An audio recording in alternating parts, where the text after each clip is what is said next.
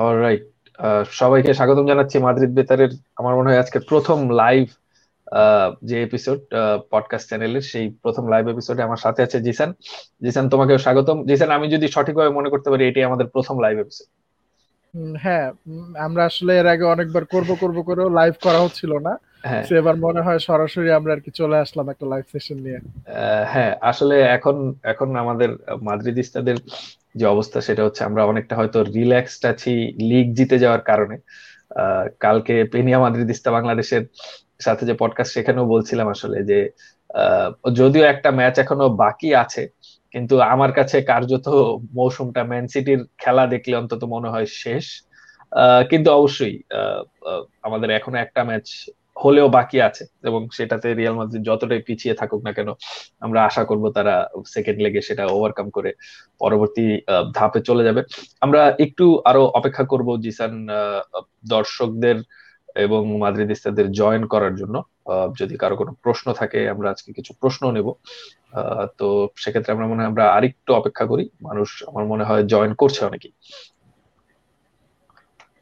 হ্যাঁ অবশ্যই। এই ফাঁকে জানিয়ে রাখি, একটু ম্যাচ আপডেট মানে ম্যানচেস্টার সিটিকে আমরা আসলে গত কয়েকদিন ধরেই বেশ রিগোরাসলি ফলো করছিলাম। তো আজকেও তাদের ম্যাচ আছে, তারা হাফ টাইমে দুই শূন্য গোলে এগিয়ে। তো ম্যান সিটিকে আসলে এইভাবে ফ্রি স্টাইলে গোল করতে দেখাটা অনেক সময় একটা মেন্টাল প্রেশারের কারণে হয়ে দাঁড়াচ্ছে। প্রবাবলি আই ক্যান রিলেট যে তুমি আসলে কেন বলছো যে জিনিসটা মানে আমাদের জন্য মৌসুমটা শেষ হয়ে যাচ্ছে আর কি। ট্রু ট্রু এবং আরেকটা ব্যাপার হচ্ছে ম্যান সিটি অ্যাকচুয়ালি গোল একটা দিলেও বা ইভেন আমার মনে হয় যে ম্যান সিটি যদি এই ম্যাচে দুইটা গোলও দেয়, তাহলেও কিন্তু আমাদের কাজটা কিন্তু পরিবর্তন হচ্ছে না। আমি খুবই মানে আশাবাদী হতে যেও আসলে আশাবাদী হতে পারি না এই ব্যাপারে যে আমরা দুই শূন্য গোলে জিতে ম্যান সিটির ম্যাচটা শেষ করতে পারব কোনোভাবে। যদি আমরা দুইটা গোল দিতে পারি, যেহেতু সেরিজিও রামস নেই, আসলে ম্যান সিটির আক্রমণ ভাগ, আমাদের আক্রমণ ভাগ থেকে অনেক বেশি ইনফর্ম আমি পরিণত অপরিণত ওই আলোচনায় যাব না, অবশ্যই ইনফর্ম তো সেক্ষেত্রে বলতে গেলে আগুয়েরোকে ছাড়াও আমার মনে হয় যে তারা গোল দিতে সমর্থ হবে। আমাদের জন্য ক্লিন শিট নিয়ে হয়তো এই ম্যাচটা শেষ করা খুব ডিফিকাল্ট হবে। আবার আসলে বলা যায় না, কারণ দেখা যেতে পারে যে পেপ গার্ডিওলা হঠাৎ করে খুব পেসিমিস্টিক অ্যাপ্রোচ নিয়ে সেও একটা এক্সট্রিমলি ডিফেন্সিভ টিম নামিয়ে দিতে পারে। তখন হয়তো দেখা গেলো, আমরাও গোল দিলাম না, তারাও গোল দিল না। কিন্তু এটার সম্ভাবনা খুব কম। কিন্তু সেক্ষেত্রে আমাদের মনে হয় যে আমাদের এই ম্যাচ থেকে দুইটা বা তিনটা গোল বের করাই হবে হচ্ছে আমাদের প্রথম কাজ। তো সেই কাজটা কিন্তু আসলে ম্যান সিটি একটা গোল দেখ বা দুইটা গোল দেখ আমাদের চেঞ্জ হচ্ছে তোমার সাথে এই ব্যাপারে আমার কিছু দ্বিমত আছে আসলে। যেমন পেপ গার্দিওলাকে আসলে আমি যতটুকু চিনি কোচ হিসাবে মানে in no condition I see him যে সে একটা আলট্রা ডিফেন্সিভ টিম নামিয়ে দিচ্ছে। বরং উল্টাটা হওয়ার একটা সুযোগ আছে আর কি যেহেতু সে একটা নির্দিষ্ট ব্যবধানে এগিয়ে আছে তো সে চাইবে যে যত তাড়াতাড়ি সম্ভব ব্যবধানটা বাড়িয়ে নিয়ে ম্যাচটা ধরাছর বাইরে নিয়ে যেতে। আমাদের ডিফেন্সে যেহেতু সার্জিও রামোস না থাকায় তার শেপের একটা হোল থেকে যাচ্ছে সো ওটারও মনে হয় একটা অ্যাডভান্টেজ সে নিতে চেষ্টা করবে আর কি। অবশ্যই অবশ্যই। আর এবং হ্যাঁ, হ্যাঁ আরেকটা জিনিস যেটা যেটার ব্যাপারে দ্বিমত আছে আসলে যেমন আমি আসলে পেসিমিস্ট হতে এখনই রাজি না যে কেউ গোল দিতে পারবে না বা আমরা হয়তো একটা গোল খেয়ে যাব এরকম সিনারি এখনই চিন্তা করতে রাজি না কারণ ওভার এভরিথিং রিয়াল মাদ্রিদের একটা চ্যাম্পিয়ন্স লিগ পেডিগ্রি আছে এবং রিয়াল মাদ্রিদের হয়ে যদি রিয়াল মাদ্রিদের অনূর্ধ্ব উনিশ দলও খেলে আসলে তাহলে এই জার্সির একটা ভার আছে। ম্যানচেস্টার সিটির জন্য এই জিনিসটা এখনও গেইন করার বিষয়। ওভার দি ইয়ার্স জিনিসটা গেইন করতে হয়। আর রিয়াল মাদ্রিদ সেই ব্যাপারে আসলে অন্তত এই ব্যাপারটাতে মানে তেরো বারের চ্যাম্পিয়ন হিসেবে রিয়াল মাদ্রিদের মতো পেডিগ্রি আসলে মনে হয় না যে কারও পক্ষে পাওয়া সম্ভব খুব তাড়াতাড়ি। সো আমি ওইটার উপরে ভরসা করতে চাই আর কি। উলসবর্গের সাথে ম্যাচের আগেও আসলে এরকম একটা ভরসা ছাড়া কিন্তু আমাদের কিছুই ছিল না। ওয়েল হ্যাঁ মানে রোনালদো ছিল। Ronaldo was part of team আমার কাছে রোনালদো সবসময় was part of team so টিমের জন্য ওই ভরসা ছাড়া কিছুই ছিল না but team came out stronger and আমি এরকমই কিছু একটা আশা করব আর কি। হ্যাঁ অবশ্যই। না, এটা আমার পেসিমিজমের কারণটা আসলে ব্যক্তিগত। কারণ হচ্ছে আমি সবসময় রিয়াল মাদ্রিদের সাথে এইবারের খেলা হোক আর বায়ার্ন মিউনিখের খেলা হোক, আমি পেসিমিস্টিক থাকতে পছন্দ করি। এটা হচ্ছে আমার ম্যাচের অনেক ইন ম্যাচ অনেক ধরনের সুপারস্টিশনের মধ্যে একটা বলতে পারো। কিন্তু হ্যাঁ এই ম্যাচ তো আমাদের পক্ষে কাগজে কলমেও জেতা অবশ্যই সম্ভব অসম্ভব কিছুই না সেটা তো অস্বীকার করছি না অবশ্যই এবং যে পেডিগ্রির কথা বললে আমার মনে হয় যে জিসান অনেকটা রাগ ঢাক রেখে বলেছে, কালকে আমাদের কৌশিক দা যেরকম অন্য একটা শোতে বলেছিলেন যে আসলে ম্যান সিটির সাথে হেরে যাওয়ার এটা বিশাল অপমানজনক, আমরা আসলে মূলত যেটা এড়াতে চাচ্ছি সেটা হচ্ছে আমরা অপমানটা এড়াতে চাচ্ছি, এটা এবং এটা আসলে রিয়াল মাদ্রিদের ফ্যানদের পার্সপেক্টিভ থেকে জিনিসটা এরকমই। এটাকে খুব একটা দাম্ভিকতা বা অহংকার বলে কিছু মানে দেখার কোনো সুযোগ নেই। আমাদের কাছে আমরা যারা রিয়াল মাদ্রিদ সাপোর্ট করি, সর্বকালের সেরা দল চ্যাম্পিয়ন্স লিগে তাদের জন্য আসলে ম্যানচেস্টার সিটির মতো ক্লাব যারা বেসিক্যালি এক আরব আমিরাতের যেই ফাইন্যান্সিয়াল ইনভেস্টমেন্ট তাদের কারণে তারা দুই হাজার দশ সালের পরবর্তীতে আসলে ইউরোপিয়ান ফুটবলে তাদেরকে মানে মানুষ তাদেরকে পরিচিত একটা দল হিসেবে দেখছে এই ধরনের একটা অবস্থায় তারা এসেছে। তো এরকম একটা দলের কাছ থেকে অবশ্যই বাদ পড়া খুব লজ্জাজনক এবং অপমানজনক হবে। সাকিব আল হাসান যেরকম আফগানিস্তানের সাথে টেস্ট হেরে বলেছিলেন যে এটা কষ্টের অবশ্যই, কিন্তু লজ্জাজনক কিছু না।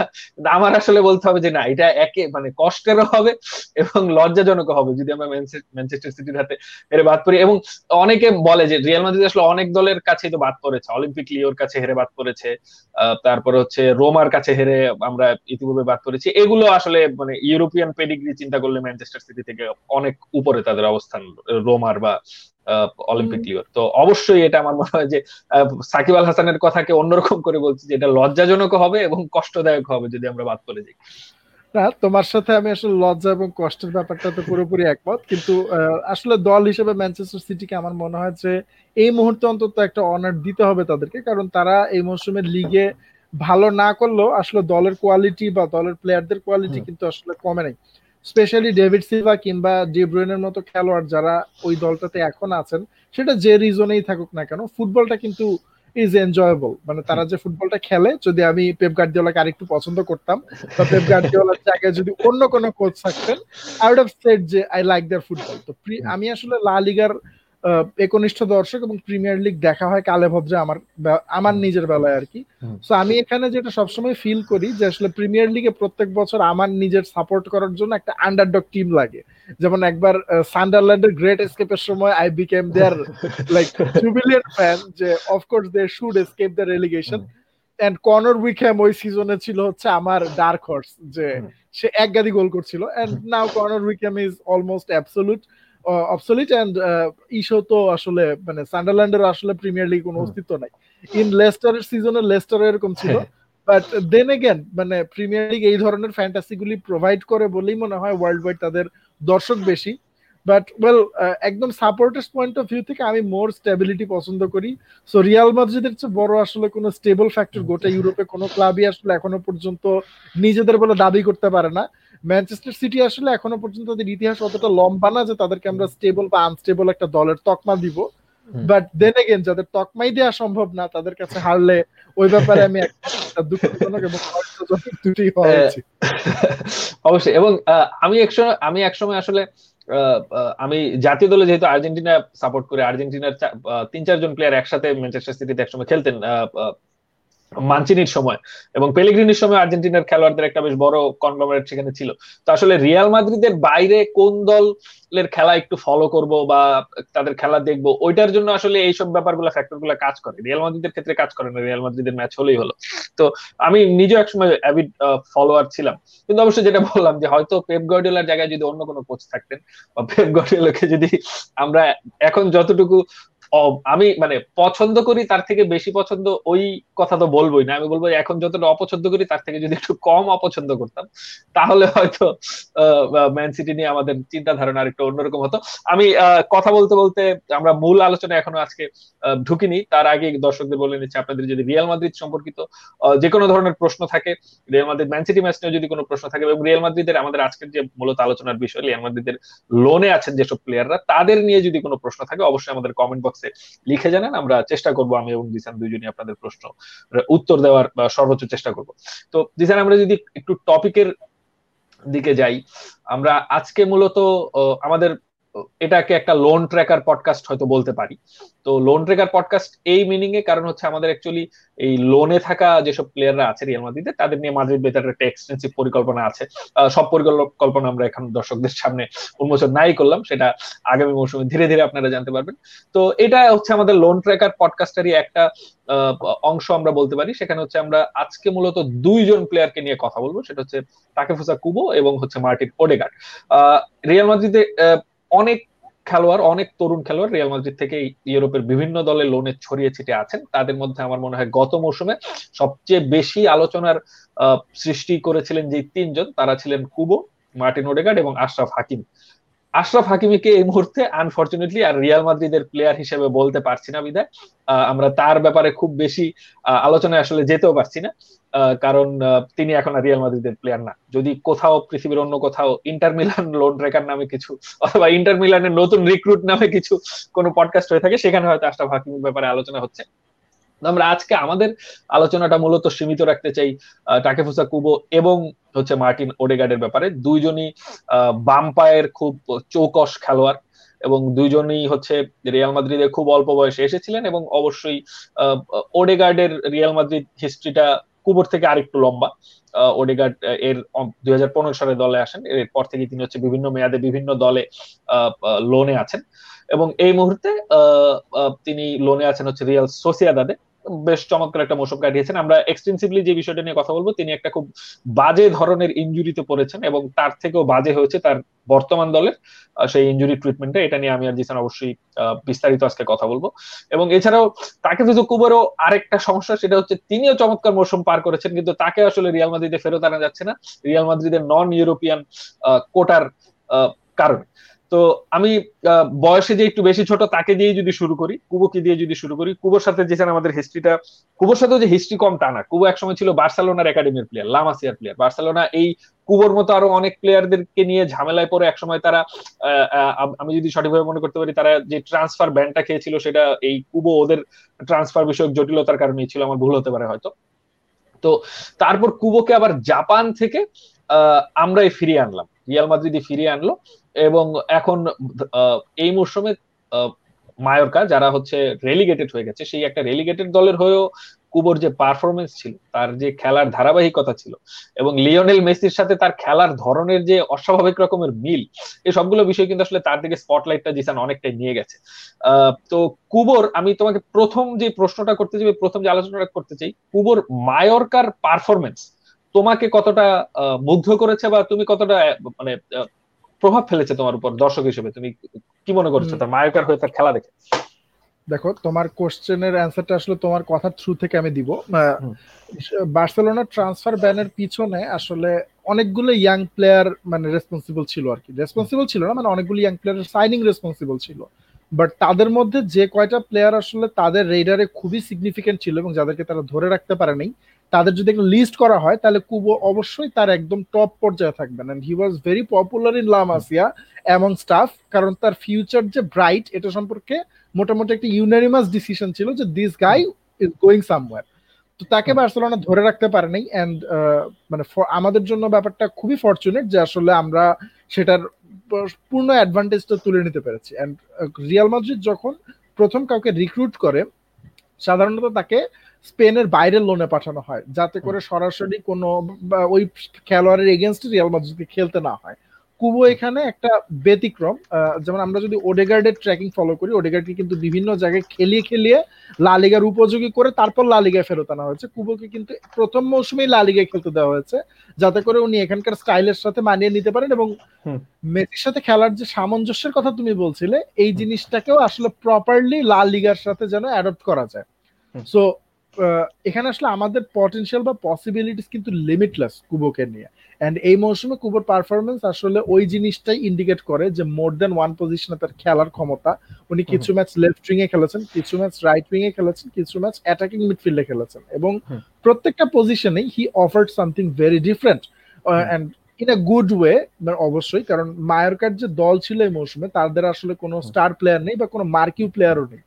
এখন যদি আমি কাগজে কলমে চিন্তা করি যে তাদের সবচেয়ে বড় অ্যাটাকিং থ্রেট সেটা ছিলেন কুবো। এখন উনিশ বছর বয়সে লা লিগার একটা দল সেটা যে পর্যায়েরই হোক না কেন তাদের হয়ে দলের মেইন অ্যাটাকিং থ্রেট হয়ে খেলতে পারা মানে হচ্ছে প্রতিপক্ষের সব ট্যাকলের জন্য নিজেকে টার্গেটে পরিণত করা। এবং রিয়াল মাদ্রিদের সাথে যখন মায়ার্কার ম্যাচ ছিল রিয়াল মাদ্রিদের ডিফেন্ডাররাও কিন্তু কুবোকে ছেড়ে কথা বলেনি। না। তো তার মধ্যেও এগুলো ফেস করে কিন্তু he had a very good match এক মানে মায়োরকার প্লেয়ারদের রেটিং এর সাথে যদি আমরা কম্পেয়ার করি he had a very good match he had a very good match against Barcelona as well যদিও মায়োরকা গট আ থ্র্যাশিং সবকিছু মিলিয়ে যেটা হচ্ছে যে লা লিগার বড় অপোনেন্টদের বিপক্ষেও কিন্তু উনিশ বছর বয়সে একটা ছেলে হিসাবে তার পারফরমেন্স খুবই আশাব্যঞ্জক। এবং আমরা যদি তার কন্টেম্পোরারি ভিনিসিয়াস কিংবা রড্রিগোর পারফরমেন্সের কাছে, সাথে তুলনা করি ভিনিসিয়াস বা রড্রিগো কিন্তু দলের মোর এস্টাবলিশ প্লেয়ারদের সার্ভিস পাচ্ছেন নিজেদের পিছনে, যেটা কুবোর পিছনে এখনও পর্যন্ত নেই। এন্ড তাদের কাছাকাছি মানের পারফরমেন্স দেওয়া এই মৌসুমে কুবোর স্ট্যাটস বলছে উনি চারটি গোল এবং পাঁচটি অ্যাসিস্ট করেছেন। এবং এই পাঁচটি অ্যাসিস্টের মধ্যে তিনটি অ্যাসিস্ট আবার এক ম্যাচেই করেছেন সো এই ধরনের পারফরমেন্স মানে উনিশ বছর বয়সে একটা ছেলে দিয়ে বসবে দ্যাটস নট নর্মাল অ্যান্ড আরেকটা জিনিস হচ্ছে যে আমাদের গোল থ্রেট হিসাবে মানে আমাদের মিডফিল্ডাররা প্রত্যেকে মিডফিল্ডে নিজেদের দায়িত্ব পালন করেন কিন্তু ডিরেক্ট হওয়া এবং গোল থ্রেট হিসাবে আমাদের মনে হয় কিছুটা অভাব এখনও রয়ে গেছে। কারণ টনি ক্রুজ আমাদের সবচেয়ে কনসিস্টেন্ট মিডফিল্ডার টনি ক্রুজ কিন্তু পুরোপুরি ডাইরেক্ট একজন প্লেয়ার নন। লুকা মদ্রিচের টাইমিং কমে গেছে পিচে। ফেদে ভালভার্দে যতদিন ফর্মেট তুঙ্গে ছিলেন he was a very direct player এবং এই কারণে উনি কিন্তু আলাদাভাবে নোটিস হয়েছেন তো মিডফিল্ডের কোনো একটা পজিশনে একজন খেলোয়াড় এইভাবে ডাইরেক্ট গেম খেলছেন উনিশ বছর বয়সে এটা কিন্তু দলের জন্য বিশাল একটা অ্যাসেট হতে পারে। এটা কুবোর জন্য বিশেষ করে সত্যি কারণ কুবো ছোটবেলা থেকে এরকম এবং রিয়াল মাদ্রিদ তাদের প্লেয়ার পলিসি যদি মেনটেন করে তার আসলে প্লেয়ারের কোনো মেজর চেঞ্জ জানতে যেমন একজন লেফট ব্যাককে লেফট মিডফিল্ডার বানিয়ে ফেলা ধরনের কোনো মুভ এখানে আসলে নিবে না। সো তার ন্যাচারাল পজিশনে তিনটা অরিজিনাল পজিশন কিন্তু অলরেডি অ্যাভেলেবল এখন আমাদের জন্য কুবো যদি তার ক্যারিয়ারের প্রথম পর্যায়ে এসে ফ্রিঞ্চ প্লেয়ার হিসাবেও এক বা দুইটা মৌসুম প্লে করেন যেখানে বেঞ্চ থেকে আসবেন কুবো কিন্তু সেখানে জাস্ট তার প্রিপারেশনের জন্য আমরা লাক্সারি দিচ্ছি না তাকে। সেক্ষেত্রে উনি আমাদের জন্য অ্যাকচুয়ালি খুবই ভ্যালুয়েবল ইউটিলিটি প্লেয়ার হতে পারেন। এখন এখানে অসুবিধা যেটা যে কুবোর পাসপোর্ট সিচুয়েশনটা আসলে বেশ ইউনিক মানে as he's a Japanese international জাপানের পাসপোর্ট আইন আসলে দুই ধরনের বা দুইটা পাসপোর্ট ক্যারি করার ব্যাপারটাকে সাপোর্ট করে না। সো জাস্ট রিয়াল মাদ্রিদের হয়ে খেলার জন্য খুব জাপানি পাসপোর্ট ছেড়ে দিবেন।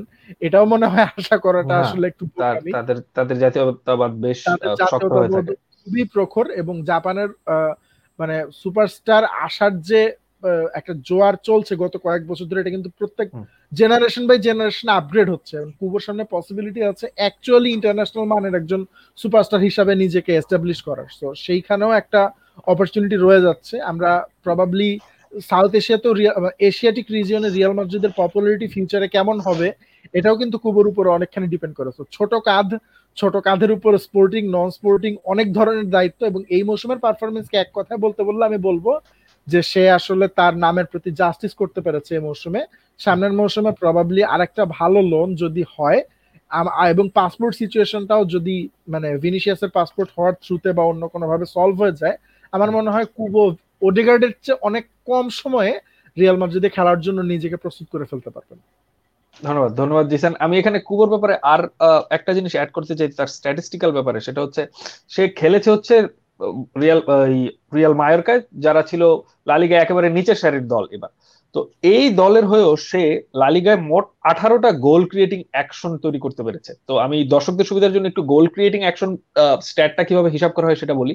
সেটা হচ্ছে এখানে কুবোর যে কোনো একটা পাস ড্রিবল যেটার কারণেই হোক, সেটা যদি সরাসরি গোলে ইফেক্ট করে থাকে, এরকম কোন একটা অ্যাকশন জেনারেট করে, এখন সেটা একটা পেনাল্টি অ্যাকশন হতে পারে, সেটা একটা ডিরেক্ট শট হতে পারে গোলে অথবা একটা গোলই হতে পারে সরাসরি, অথবা একটা এসিস্ট হতে পারে। তো এরকম গোল ক্রিয়েটিং যে কোনো অ্যাকশন ক্রিয়েট করেছে কুবো টোটাল আঠারোটা। এই নাম্বারটা কিন্তু মায়োরকার একটা খেলোয়াড়ের জন্য অনেক বড়। কারণ মায়োরকার, সে কিন্তু নিজে গোলটা দিতে যায়নি। মায়োরকার একটা স্ট্রাইকারকে তার, অথবা অন্য একটা উইঙ্গারকে মিডফিল্ডারকে তার সাহায্যে আসতে হয়েছে এই জিনিসটাকে একটা গোল ক্রিয়েটিং অ্যাকশন হিসেবে দাঁড় করানোর জন্য। সেই সার্ভিসটা কিন্তু সে পেয়েছে খুবই খুবই খুবই লিমিটেড তো সেটা এই গোল ক্রিয়েটিং অ্যাকশন তার টোটাল ছিল হচ্ছে আঠারোটা এবং পার ম্যাচ পার নাইনটি মিনিটসে তার গোল ক্রিয়েটিং অ্যাকশন ছিল পয়েন্ট সেভেন যেটাকে আমরা অলমোস্ট ওয়ান ধরে নিতে পারি। তো মায়োরকার দলের যেরকম লেভেল সেই লেভেলের বিচারে কিন্তু এটা একটা চমৎকার স্ট্যাট এই বিষয়ে কোনো সন্দেহ তো নেই। আমাদের এখানে একজন কমেন্ট করেছেন যে কুবোকে সেভিয়াতে লোনে দেওয়া উচিত। কারণ সেভিয়া সামনের সিজনে ইউসিএল খেলছে এবং যদি চ্যাম্পিয়ন্স লিগের একটা আমেজও কুবো এর মধ্যে পেয়ে যান, সেটা অবশ্যই ভালো হবে। এখানে আমাদের অবশ্যই দলীয়গত দিক থেকে আমার মনে হয় সেভিয়াও যদি কুবোকে টানে, তাহলে তারা লাভবান হবে। কিন্তু এখানে একটা ব্যাপার আছে যে সেভিয়ার যে প্লেইং স্টাইল জুলেন লোপিতিকের যে প্লেইং স্টাইল এই প্লেইং স্টাইলে কুবো কতটা কতটা ভালো তার এক্সপোজারটা হবে, সেখানে আমার কিছু সন্দেহ আছে। এখানে প্রথম সন্দেহটা হচ্ছে playing time related playing time related কেন? কারণ সেভিয়ার মোটামুটি ভালো একটা কোর এই মৌসুমে দাঁড়িয়ে গেছে। লোপেতিকি তাদের নিয়ে বেশ ভালো মোটামুটি কাজ করেছেন। তো এর মধ্যে লোন থেকে উনিশ বছরের কাউকে এনে সেভিয়া কুবোকে যতটুকু প্লেইং টাইম দিতে পারবে সেই ব্যাপারে আমার কিছুটা সন্দেহ আছে। এবং তাছাড়া হচ্ছে লোপিতিগির যে উইঙ্গাররা, তারা অনেকটাই হচ্ছে ফিজিক্যাল উইঙ্গার আমরা, আমাদের রেগুলার যে উইং ব্যাক হিসেবে সেখানে খেলেন তিনি তার ফিজিক্যালিটিও আমাদের চোখে পড়ে খেলার মধ্যে। তো কুবোর খেলার যে গ্রেসটা সেটা কিন্তু আরেকটু অন্যরকম। তার একটু, আরেকটু বেশি খোলা স্পেস প্রয়োজন যাতে তিনি নিজেকে ভালোভাবে এক্সপ্রেস করতে পারেন। তো আমার মনে হয় লোপিতিগির খেলাও যে মানে কুৎসিত খেলা সেটা বলছি না। লোপিতিগির খেলার স্টাইলও পজিশন বেশ সুন্দর স্টাইল কিন্তু আমার মনে হয় যে এখানে কুবোর ক্রিয়েটিভিটি এক্সপ্রেস করার ক্ষেত্রে সেভিয়া হয়তো সঠিক অপশন না। আমরা শুনেছি যে ম্যানুয়াল পেলিগ্রিনি এখন রিয়াল বেটিসে আছেন। রিয়াল বেটিসের আগ্রহ আছে কুবোর দিকে। কিংবা হচ্ছে শেষ পর্যন্ত যদি আমরা সবকিছু ইয়ে করে ওডেগার্ডকে মূল দলে টেনেই ফেলি, তখন হয়তো রিয়াল সোসিয়াদাদও কুবোর ব্যাপারে বেশ আগ্রহী। রিয়াল সোসিয়াদাদ আসলে ওডেগার্ডকে নিয়ে ট্যাকটিক্যালি যেভাবে কাজ করেছিল এবং তাকে একটা ট্যাকটিক্যাল ফ্রিডম যেভাবে দিয়েছিল দলের অ্যাটাকিং থার্ডে একটা অত্যন্ত গুরুত্বপূর্ণ প্লেয়ার হিসেবে, সেটা নিয়ে আমি ব্যক্তিগতভাবে খুবই সন্তুষ্ট ছিলাম। কিন্তু তারা তাদের তারা ওডেগার্ডের ইঞ্জুরিটা যেভাবে ডিল করেছে, ওইটা আমরা এই পডকাস্টের শেষের দিকে অবশ্যই সেটা নিয়ে কথা বলব, কিন্তু সেটা মোটেই ভালো ছিল না। তো আমি অ্যাকচুয়ালি সোসিয়েদাদের উপরও খুব একটা সন্তুষ্ট না বাট অবশেষে অবশ্যই আমরা আমরা দেখব যে কুবো শেষ পর্যন্ত কোথায় যান।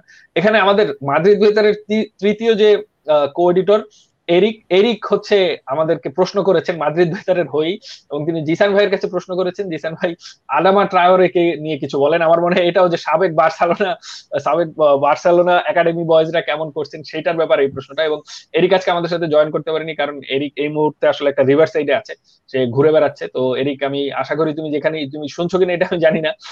তুমি যদি শুনে থাকো তাহলে তুমি এনজয় করছ যেখানে আছো। আমরা আশা করব জিসান ভাই তোমার কোশ্চেনের উত্তর দিবেন। আসলে বেনেরিকের প্রশ্নের উত্তরটা আমি খুব সংক্ষেপে দিব। আমি আসলে রিয়াল মাদ্রিদের সাথে লিঙ্কড আপ না কিংবা রিয়াল মাদ্রিদে নেক্সট নিয়ার ফিউচারে খেলার সম্ভাবনা নেই এরকম প্লেয়ার সম্পর্কে আসলে খুব বেশি খোঁজ খবর রাখি না। তাই থিঙ্ক হি উলভারহ্যাম্পটনের হি ইজ ডুইং গুড কারণ উলভারহ্যাম্পটনের এই মৌসুমের পারফরমেন্স ভালো। বাট আমি যার সম্পর্কে অ্যাকচুয়ালি কথা বলতে চাই, সেটা হচ্ছে মেহেদি যে দুটো প্লেয়ারকে নিয়ে কথা বলছিল এবং রিয়াল সোসিয়াদাদ রিয়াল সোসিয়াদাদের হয়ে কুবোর লোনের সম্ভাবনাটা কিন্তু বেশ একটা মজার প্রসপেক্ট আমার মতে। কারণ রিয়াল সোসিয়াদাদ এই মৌসুম শেষ করেছে লিগে ছয় নম্বরে থেকে, তার মানে হচ্ছে তারা ইউরোপা লিগে কিন্তু খেলবে। এবং ইউরোপা লিগে যদি খেলে এটা কিন্তু কুবুর জন্য একটা মোটামুটি ভালো এক্সপোজার ভালো এক্সপোজার হতে পারে আর কি। কারণ চ্যাম্পিয়ন্স লিগে আসার আগে অবশ্যই ইউরোপা লিগে এক দুই মৌসুম খেলা is not a bad idea আর ওডেগার্ডের ব্যাপারে ইঞ্জুরিটা বাদ দিলে মানে রিয়াল মাদ্রিদ স্প্যানিশ সংবাদ মাধ্যমকে আমি মোটামুটি ফলো করি আর কি। মাদ্রিদ বেতারের হয়ে লেখালেখি সুবাদেই। সো ওখানে দুটো জিনিস খুবই এভিডেন্ট যেমন রিয়াল মাদ্রিদ আসলে চাচ্ছে যে এই মৌসুমে কুবোকে এমন একটা দলে পাঠাতে যাদের ইউরোপিয়ান ফুটবল খেলার সম্ভাবনা আছে। আর দুই নম্বর হচ্ছে ইঞ্জুরির ব্যাপারটা অ্যাসাইড রিয়াল সোসিয়াদের ক্লাব কালচার কিংবা ট্যাকটিক্যাল কালচার নিয়ে রিয়াল মাদ্রিদ আসলে বেশ খুশি মানে ওডেগার্ডকে যেভাবে হ্যান্ডেল করা হয়েছে। So minus the injury I think কুবোর জন্য এটা একটা ভালো প্রসপেক্ট হতে পারে। অন্যদিকে রিয়াল বেটিস লিগ শেষ করেছে পনেরো নম্বর থেকে। এই কারণেই অবশ্য তাদের ম্যানেজার চেঞ্জ করতে হয়েছে। এখন আমার আরেকটা ওয়াইল্ড কার্ড চয়েস হচ্ছে ভিলারিয়াল কারণ ভিলারিয়ালের কোচ হয়ে এসেছেন উনাই এমরে। উনাই এমরের খেলার প্লেইং স্টাইলে অবশ্যই একজন ক্রিয়েটিভ মিডফিল্ডারের একটা স্লট সবসময় থাকে।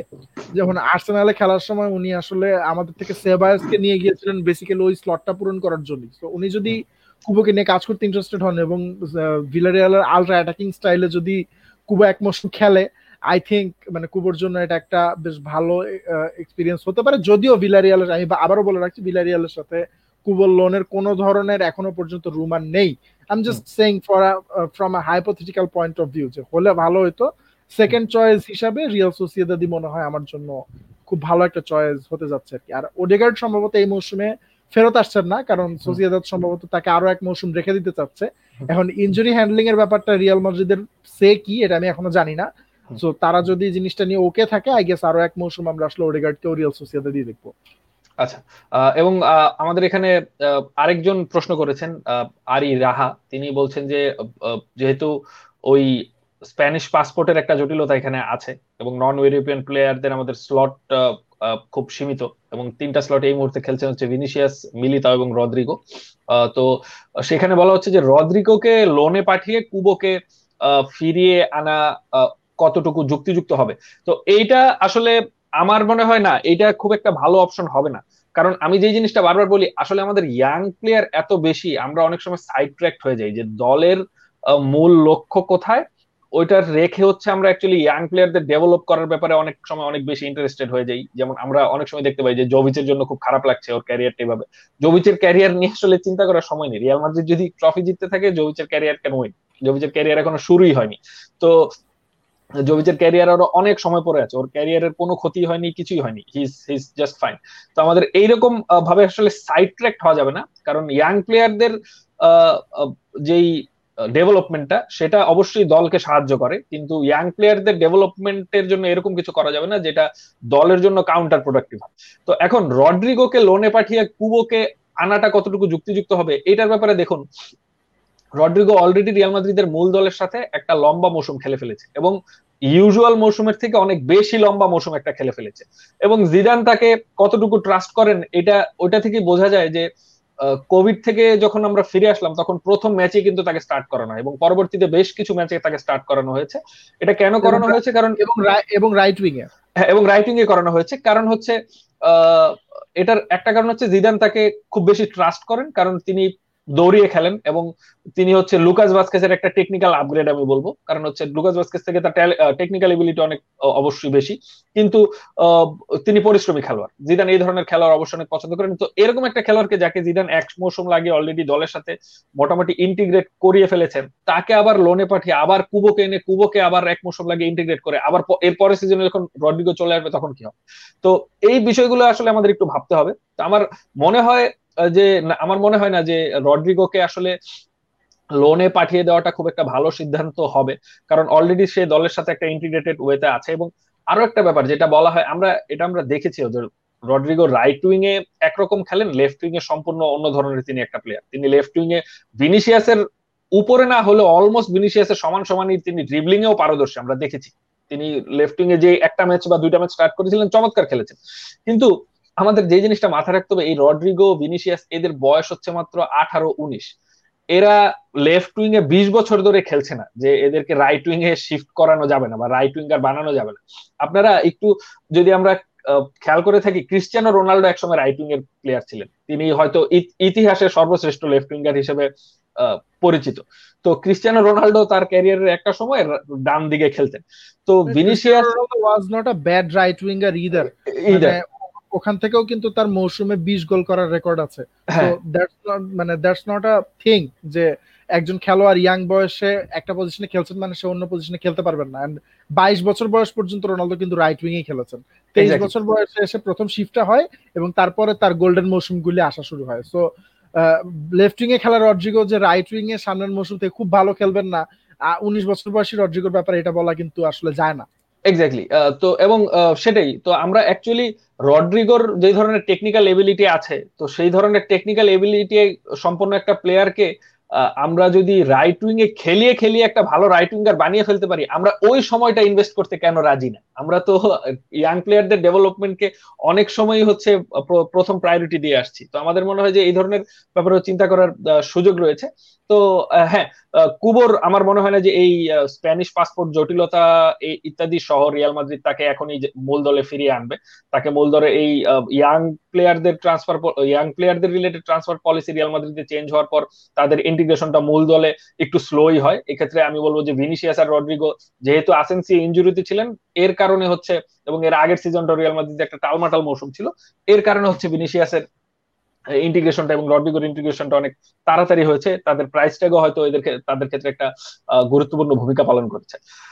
আরেকজনও জনাথন মাল মালভিন কোশ্চেন করেছিলেন যে কুবোকে রাইট উইং খেলাতে পারলে ফিউচারে ভালো গোলস করার হতে পারবে। হ্যাঁ অবশ্যই তাকে ফিউচারে রাইট উইং এ হয়তো খেলাতে পারলে তিনি ভালো গোলস করার হবেন। কিন্তু এই মুহূর্তে রিয়াল মাদ্রিদের রাইট উইং থেকে আমরা আপনারা যেই ধরনের এক্সপেকটেশন আমাদের, সেই এক্সপেকটেশন করার জন্য যদি ওই চাপের মধ্যে যদি কুবোকে এখনই ফেলে দেওয়া হয়, তাহলে he will implode he needs to flourish more তার আরও একটু বেশি রিয়াল মাদ্রিদে আসলে এখন তার প্লেইং ফ্রিডম অনেকটাই কমে যাবে। তার আরও একটু ফ্রিডম বাড়ানোর প্রয়োজন আছে। তো এই ফ্রিডম বাড়ানোর জন্য আমার মনে হয় যে, কমপক্ষে আরও একটা বা ইভেন দুইটা লোনস পেলেও যদি তার যেতে হয়, সেটা দলের জন্য খারাপ কিছুই হবে না। এবং আরেকজন কোশ্চেন করেছেন ভাই বেঞ্জেমা ছাড়া তো ইঞ্জুরিবিহীন স্ট্রাইকার দেখি না। নতুন স্ট্রাইকার চুপি চুপি কেনার সম্ভাবনা নিয়ে বললে ভালো হয়। আচ্ছা চমৎকার প্রশ্ন। এখানে চুপি চুপি কেনার সম্ভাবনা আসলে এই এই এইটা আসলে খুব একটা ভালো প্রশ্ন করেছেন। আমার মনে হয় এটা নিয়ে আমি আর দুইজনই কথা বলব। আমি ছোট করে যদি একটু বলি যে আসলে নতুন মৌসুমে স্ট্রাইকার কেনার সম্ভাবনা, এগুলা আমার কাছে মনে হয় শুধুই গুজব এবং অপ্রয়োজনীয় গুজব। কারণ হচ্ছে রিয়াল মাদ্রিদের এই মুহূর্তে ফাইন্যান্সিয়াল ওই অবস্থায় মানে ক্লাবের ফাইন্যান্সিয়াল অবস্থা ভালো, কিন্তু ক্লাবের ফাইন্যান্সিয়াল অবস্থা এই ধরনের বিলাসিতা করার মতো ভালো না যে গত মৌসুমে আমরা সত্তর মিলিয়ন ইউরো দিয়ে লুকা ইউভিচের মতো একজন স্ট্রাইকারকে কিনেছি। তিনি মাত্র এক সিজন খেলেছেন, এক সিজনের অধিকাংশ সময় হচ্ছে তিনি বিভিন্ন শৃঙ্খলাজনিত কারণ এবং হচ্ছে ইঞ্জুরির কারণে দলের বাইরে ছিলেন এবং রিয়াল মাদ্রিদের জন্য এই মৌসুমে জিদানের একদম জিদান সবচেয়ে বেশি ট্রাস্ট করেন যে ধরনের খেলোয়াড় গুলোকে তাদেরকে বেশি খেলাবেন, এটাও আসলে আশ্চর্যজনক কিছু ছিল না। তো সব মিলিয়ে ওবিচ খুব একটা টাইম পাননি। তিনি আগামী মৌসুমে আমার দৃঢ় বিশ্বাস আরও অনেক বেশি গেম টাইম পাবেন এবং হচ্ছে আমাদের এই স্ট্রাইকার যে শূন্যতাটা, সেটা অনেকটাই কেটে যাবে। তো আমি চুপি চুপি স্ট্রাইকার কেনার আসলে খুব একটা সম্ভাবনা দেখছি না। যে তুমি যদি কিছু বলো এই বিষয়ে। দেখো, আমি একটা জিনিস সবসময় বলি যে রিয়াল মাদ্রিদে আসা একজন খেলোয়াড়কে প্রথম মৌসুমের পারফরমেন্স দিয়ে কোনোভাবেই জাজ করা উচিত না। যদি কেউ প্রথম মৌসুমে ভালো খেলে ফেলেন তাহলে এটা বোনাস এবং এটা সচরাচর ঘটে না। যেমন এই মৌসুমের সবচেয়ে বাজে সাইনিংগুলোর তালিকায় লুকা ইয়োভিচের নাম আছে। অ্যান্ড আর সাথে সাথে আসলে একইভাবে আমি আবারও মনে করিয়ে দিই যেটা আমরা মাঝে মাঝেই মানুষকে মনে করিয়ে দিই লুকা মদ্রিচের নামও কিন্তু প্রথম মৌসুমে এই ওয়ার্ড সাইনিং এর তালিকাতেই ছিল। এন্ড লুকা মদ্রিচ আজকে পঁয়ত্রিশ বছর বয়সে রিয়াল মাদ্রিদের মিডফিল্ড জেনারেল। এন্ড মৌসুমটা যেভাবে উনি শেষ করেছেন মানে পঁয়ত্রিশ বছর বয়সী খেলোয়াড়েরা এই বয়সে কাতার কিংবা ইউনাইটেড স্টেটস এর সকার লিগ গুলোতে আসলে মোটামুটি তাদের রিটায়ারমেন্ট প্ল্যানে ব্যস্ত থাকেন। But he is still playing playing at the top level এই কারণে লুকা ইয়োভিচ আসলে ছয় বছর পরে কি করবেন এটা এই মৌসুমের পারফরমেন্স দিয়ে আমি মোটেও জাজ করতে রাজি না। আরেকটা জিনিস হচ্ছে যে অনেক জায়গায় খবর বের হচ্ছে যে লুকা ইয়োভিচের জন্য অন্যান্য দল অফার করছে বা অন্যান্য প্রস্তাব আসছে। প্রস্তাব অবশ্যই আসবে। প্রস্তাব আসতে কোনো সমস্যা নেই কারণ উনি একজন কোয়ালিটি প্লেয়ার এবং কোয়ালিটি প্লেয়ারের জন্য প্রস্তাব আসাটাই স্বাভাবিক। But I don't see Real Madrid হঠাৎ করে তাকে ছেড়ে দিয়ে অন্য একজন স্ট্রাইকারকে নিয়ে আসবে। এগেইন ওই ইন্টিগ্রেশনের কোশ্চেনটা চলে আসে। লোকাইওভিচ হয়তো এই মৌসুমে খুব বেশি খেলেননি কিন্তু দলের সাথে প্র্যাকটিস কিন্তু ঠিকই করেছেন এবং দলের কালচারের সাথে অভ্যস্ত হয়েছেন। উনি একজন সার্ভ একজন ইয়াং সার্ভ যিনি জার্মানিতে খেলেছেন তার ক্যারিয়ারের আর্লিয়ারগুলো। তো স্পেনে এসে কালচারের সাথে মানিয়ে নেওয়া ভাষা শেখা খাদ্যাভ্যাসের সাথে মানিয়ে নেয় এরকম কিছু মানবিক ফ্যাক্টর থাকে যে কোনো খেলোয়াড়ের যেটা আসলে আমরা অনেক সময় দর্শক হিসাবে ইগনোর করি বা বুঝতে পারি না আর কি যেমন আমরা আসলে ভিডিও গেমস খেলে অভ্যস্ত তো তো আমাদের কাছে মানে ব্যাপারগুলো এরকম যে one right winger for another right winger with better stats it doesn't work that way কারণ খেলার মাঠে মেন্টাল ব্যাপারগুলো খুবই গুরুত্বপূর্ণ। যে কারণে আসলে রড্রিগোকে সামনের মৌসুমে লোনে পাঠিয়ে কুবোকে নিয়ে আসাটা আমাদের জন্য কঠিন কারণ একটা মানসিক ফ্যাক্টর রয়ে যাচ্ছে দলের সাথে একটা দূরত্ব ঘোচানোর কোশ্চেন রয়ে যাচ্ছে যেটা অলরেডি রড্রিগো এক বছর ধরে সার্ভ করছেন। সো ইয়োভিচ কিন্তু ভালো খেলুন খারাপ খেলুন বা না খেলুন একটা সার্ভ তিনি করে ফেলেছেন। এক বছর রিয়াল মাদ্রিদের হয়ে উনি সার্ভ করে ফেলেছেন। সার্ভিসটা হয়তো ভালো হয় নাই আমাদের মন পুতো হয় নাই বাট সার্ভিসটা কিন্তু দিয়ে ফেলেছেন উনি এই জিনিসটা কাউন্টস এবং সামনের মৌসুম থেকে probably he will start to count this place as his home and এই হোম ফিল করাটা আসলে খুব জরুরি। যেমন হ্যাজার্ড কিন্তু খুব ভালো স্প্যানিশ বলেন এই মুহূর্তে। যেমন ট্রফি সেলিব্রেশন আমরা দেখেছি হ্যাঁ? এটা আসলে একদিনে কিন্তু হয় নাই কারণ হ্যাজার্ড আগে স্প্যানিশ বলতে পারতেন না। উনি স্প্যানিশ শিখেছেন এবং এখন স্প্যানিশ বলছেন। He is a very intelligent player ওনার জন্য অ্যাডাপশন পিরিয়ডটা কম লেগেছে কারণ হি হ্যাজ এক্সপিরিয়েন্স একটি ইয়াং প্লেয়ারকে আসলে আমার সময় দিতে হবে। আমরা ইয়োভিচকে একটা মূল দলের প্লেয়ার হিসাবে কম্পেয়ার করি। যে জিওভিচ একজন এস্টাবলিশ প্লেয়ার কারণ উনি এক মৌসুম ভালো পারফর্ম করে তারপর এখানে এসেছেন। কিন্তু আমাদের ভুলে গেলে চলবে না ইয়োভিচের বয়স একুশ। রড্রিগো কিংবা ভিনিসিয়াসের চেয়ে উনি এক থেকে দেড় বছরের বড় মাত্র। হ্যাঁ তো উনি আসলে ওনাদের, ওদের থেকে কিন্তু খুব বেশি আলাদা নন, যে ওনার খুব মৌসুমটা মানে পার হয়ে গেছে, আর কোনো সময় নেই, বিষয়টা মোটেও এরকম না। রড্রিগো, ভিনিসিয়াস ইয়োভিচ কিংবা কুবো, এরা সবাই কিন্তু আমাদের দলের ভবিষ্যৎ এবং এদেরকে সবাইকে আমরা হয়তো ধরে রাখতে পারব না বাট এদের ডেভেলপমেন্টের জন্য একটা ফেজ যদি রিয়াল মাজিদ মনে করে যে এই খেলোয়াড়টা এখনই দলের সাথে থাকার যোগ্য that's the statement itself so ওই জিনিসটাকেও কিন্তু আমাদের অনার করতে হবে এবং খেলোয়াড় দল দুটো এন্টিটিকে আমাদের সময় দিতে হবে আসলে। ধন্যবাদ ধন্যবাদ জিসান। আমাদের এখানে আরও দুটো প্রশ্ন চলে এসেছে। প্রথম প্রশ্নটা হচ্ছে আরও একটু মজার, সেটা হচ্ছে এমবাপের যে ইঞ্জুরি সেটা কি পেরেজের কোনো চাল মনে হচ্ছে কিনা? আসলে আমরা কিছুদিন আগে অনেক ধরনের, এই ধরনের প্রশ্নই দেখেছি। তো সার্কাস্টিকলিও যদি বলি যে আমার মনে হয় না যে ফ্লোরেন্তিনো পেরেজ আসলে যেই যেই প্লেয়ারটা এমবাপেকে ইঞ্জুরিতে ফেলেছেন তাকে, তার সাথে কোনো একটা যোগ সাজস করে হচ্ছে এমবাপেকে ইঞ্জুরিতে ফেলেছেন। কারণ হচ্ছে, এবং আপনি যদি I pretty sure the question are sarcastic but even যদি সিরিয়াসলি চিন্তা করেন এমবাপের ইঞ্জুরিতে পড়া কিন্তু রিয়াল মাদ্রিদের জন্য ভালো কিছু না। কারণ হচ্ছে পিএসজি চাইবে তার থেকে যত দীর্ঘায়িত সার্ভিস নেওয়ার সেটা। তো এখন তিনি ইঞ্জুরিতে পড়ে গেছেন মানে হচ্ছে পিএসজির তার থেকে ওই ওই সার্ভিসটুকু নেওয়ার সময়টা আরও বেড়ে গেল। সো এটা অ্যাকচুয়ালি তার ইঞ্জুরিতে পরে আমাদের জন্য bad news rather than good news আর আরেকটা প্লেয়ার নিয়ে হচ্ছে আরেকজন প্রশ্ন করেছেন ইউসেফ আটাল তিনি হচ্ছেন আলজেরিয়ান একজন রাইট ব্যাক ও যিনি খেলে থাকেন। তার ব্যাপারে প্রশ্ন করেছেন যে তাকে জিনিদিন জিদান কিনতে চাচ্ছেন, এই ধরনের কোনো অথেন্টিক রুমার আছে কিনা? আসলে আমরা এখন পর্যন্ত নিউজ মিডিয়াগুলোতে এই ব্যাপারে কোনো অথেন্টিক রুমার পার্সে দেখিনি। কারণ অথেন্টিক রুমারের কথা বলতে গেলে কারণ রিয়াল মাদ্রিদের এই মুহূর্তে রাইট ব্যাক পজিশনটা হিতে বিপরীত হয়ে কোনোভাবে একটু হলেও সিকিউর কেন না? কারণ হচ্ছে অদ্রিওজালা ফিরে আসছে। তো রিয়াল মাদ্রিদের অলরেডি স্কোয়াডেই প্লেয়ার আছেন। যদি ব্যাকআপ হিসেবে ব্যবহার করতে হবে, আমার মনে হয় যে অদ্রিওজোলাকে দিয়ে কাজ চালানো সম্ভব। এখানে ইউসেফ আটালের মতো কোনো প্লেয়ারকে নতুন প্লেয়ারকে নিয়ে আসার আসলে কতটুকু সুযোগ আছে এই বিষয়ে আমি সন্ধিহান। এবং অ্যাকচুয়ালি যদি জিদানের প্ল্যান থাকতো যে ব্যাকআপ হিসাবে অদ্রিয়জোলা ছাড়া অন্য কাউকে তিনি নিয়ে আসবেন, তাহলে আমার মনে হয় না রিয়াল মাদ্রিদ আশরাফ হাকিমিকে ছাড়তে চাইতো। যদিও হাকিমের অ্যাকচুয়ালি ডিমান্ডসগুলো একটু অন্যরকম ছিল, তিনি একদম স্টার্টিং ইলেভেনে জায়গা চাইছিলেন, যেটা অবশ্যই কারভালের বিশেষ করে দুই হাজার উনিশ বিশ মৌসুমে যেই যেই রকম ফর্ম ছিল, এইরকম ফর্মে কারবাহালকে বাদ দিয়ে আশরাফ হাকিমি যতই ভালো খেলে আসুন না কেন ডটমুন্ডে তাকে জায়গা দেওয়াটা এটা অ্যাকচুয়ালি আমাদের জন্য একেবারেই সম্ভব ছিল না বলে আমি মনে করি। জিসান তুমি যদি কিছু যোগ করতে চাও। দেখো আমি কিন্তু পার্সোনালি ওদ্রিজোলাকে বেশ পছন্দ করি আর কি। পছন্দ করি এই কারণে যে মানে ওদ্রিজোলা হয়তো কোনো ব্যাপারে এক্সট্রাঅর্ডিনারি না বাট একজন আইডিয়াল রাইট ব্যাকের যেসব অ্যাট্রিবিউট থাকা দরকার মানে উচ্চ মধ্যবিত্ত লেভেলে ওনার কিন্তু সব ধরনের অ্যাট্রিবিউট আছে। উনি অ্যাটাকিং থার্ডে বেশ ভালো কন্ট্রিবিউশন দিতে পারেন। Defensive থার্ডে he is not that bad মানে he is quite good decent actually আর তার চেয়ে বড় কথা হচ্ছে যে দলের একটা স্প্যানিশ দলের যে কালচার এটার সাথে অদ্রিজোলা যেভাবে অভ্যস্ত আমার মনে হয় না আশরাফ হাকিমিকে আনলেও আমার আমাদের তাদের তাকে আবার সময় দিতে হতো। কারণ একটা কালচারাল গ্যাপ তার আমাদের তৈরি হয়ে গিয়েছিল। বাট অদ্রিজোলা মাত্র চার থেকে পাঁচ মাস আসলে দলের বাইরে আছেন। সো আমি আসলে অদ্রিজোলাকে কেন লোনে পাঠানো হয়েছিল এই বিষয়টার সাথেও আসলে পুরোপুরি রিলেট করতে পারিনি। কারণ ওই সময় কারবাহালের ইঞ্জুরি জনিত সমস্যা চলছিল এবং সবসময় উনি কনসিস্টেন্টলি ভালো খেলছিলেন না। বাট মৌসুম খুবই স্ট্রংলি শেষ করতে পেরেছেন।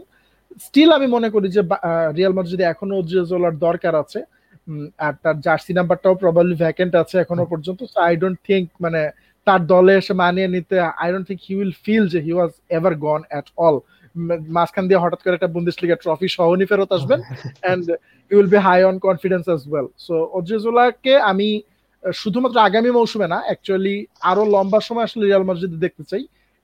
এবং অজিজুল্লাহ রিয়াল মাদ্রিদ যদি একটা লম্বা সময় থাকেন এটা কারভাহালের ক্যারিয়ার প্রলং করার ব্যাপারে একটা বড় সড় পজিটিভ ইনফ্লুয়েন্স হিসেবে কাজ করতে পারে আর কি। ধন্যবাদ। ধন্যবাদ জিসান। আমাদের পরবর্তীতে আরও দুইটা প্রশ্ন চলে এসেছে। আমি প্রথম প্রশ্নটা নিয়ে জিসানের কাছে যাব পরবর্তী প্রশ্নটার জন্য। আমাদের প্রথম প্রশ্নটা ছিল হচ্ছে, ভালভারদের ফিউচার কেমন? এবং দ্বিতীয় প্রশ্নটা ছিল হচ্ছে নেক্সট সিজনে লেফট ব্যাক হিসেবে কে খেলবে বলে আমাদের মনে হয়? আমি লেফট ব্যাকের প্রশ্নটা জিসানের জন্য ছেড়ে দিব। আমি ভালভারদের কে নিয়ে যদি একটু কথা বলি সেটা হচ্ছে, ভালভারদের ফিউচার অত্যন্ত ভালো। ভালভার্ডের ফিউচার নিয়ে যদি কেউ শঙ্কায় থাকেন, শঙ্কায় থাকার আমার মনে হয় কোনো কারণ নেই। কারণ জিদান প্রথম মৌসুমে কোনো খেলোয়াড়কে এত পছন্দ করে তাকে এত গুরুত্বপূর্ণ রোল দিয়ে ফেলেছেন প্রথম মৌসুমে এটা আসলে আনপ্রেসিডেন্টেড এবং এবং জিদান এটা কাকে বসিয়ে করেছেন সেটা আমাদের দেখতে হবে। ব্যালন্ডিওর জয়ী জিদানের ওল্ড গার্ডের একজন অত্যন্ত গুরুত্বপূর্ণ সদস্য লুকা মডরিচকে বসিয়ে হচ্ছে ভালভার্ডেকে প্রথম একাদশে জায়গা দেওয়া হয়েছিল। যদিও লুকা মডরিচ শেষ পর্যন্ত তার নিজের জায়গাটা আবার পুনরুদ্ধার করেছেন, কিন্তু ভালভার্ডে এখনও দলে অত্যন্ত গুরুত্বপূর্ণ একটা ভূমিকা পালন করে থাকেন। রিয়াল মাদ্রিদে কাসেমিরও যেরকম ডিফেন্সিভ মিডফিল্ড হিসেবে একমাত্র অপশন ডিফেন্সিভ মিডফিল্ডার কাসেমিরোকে ছাড়া আমাদের আর কেউ নেই। আমাদের এটাও দেখতে হবে যে বক্স টু বক্স মিডফিল্ডার হিসেবে আমাদের এই দলে ওই ভালভার্ডে ছাড়া আর কেউই নেই তো এই বক্স টু বক্স মিডফিল্ডারের যে একটা বিশেষ ভূমিকা, বিশেষ বিশেষ প্রতিপক্ষের বিপক্ষে আছে, এটা আমরা পুরো মৌসুম জুড়ে দেখেছি এবং ভালভার্ডে আরও যেটা করেন সেটা হচ্ছে জিসান আমাদের আগের একটা পডকাস্ট বলেছিল, সে যে নব্বই মিনিট একই এনার্জি নিয়ে এসে খেলতে পারে।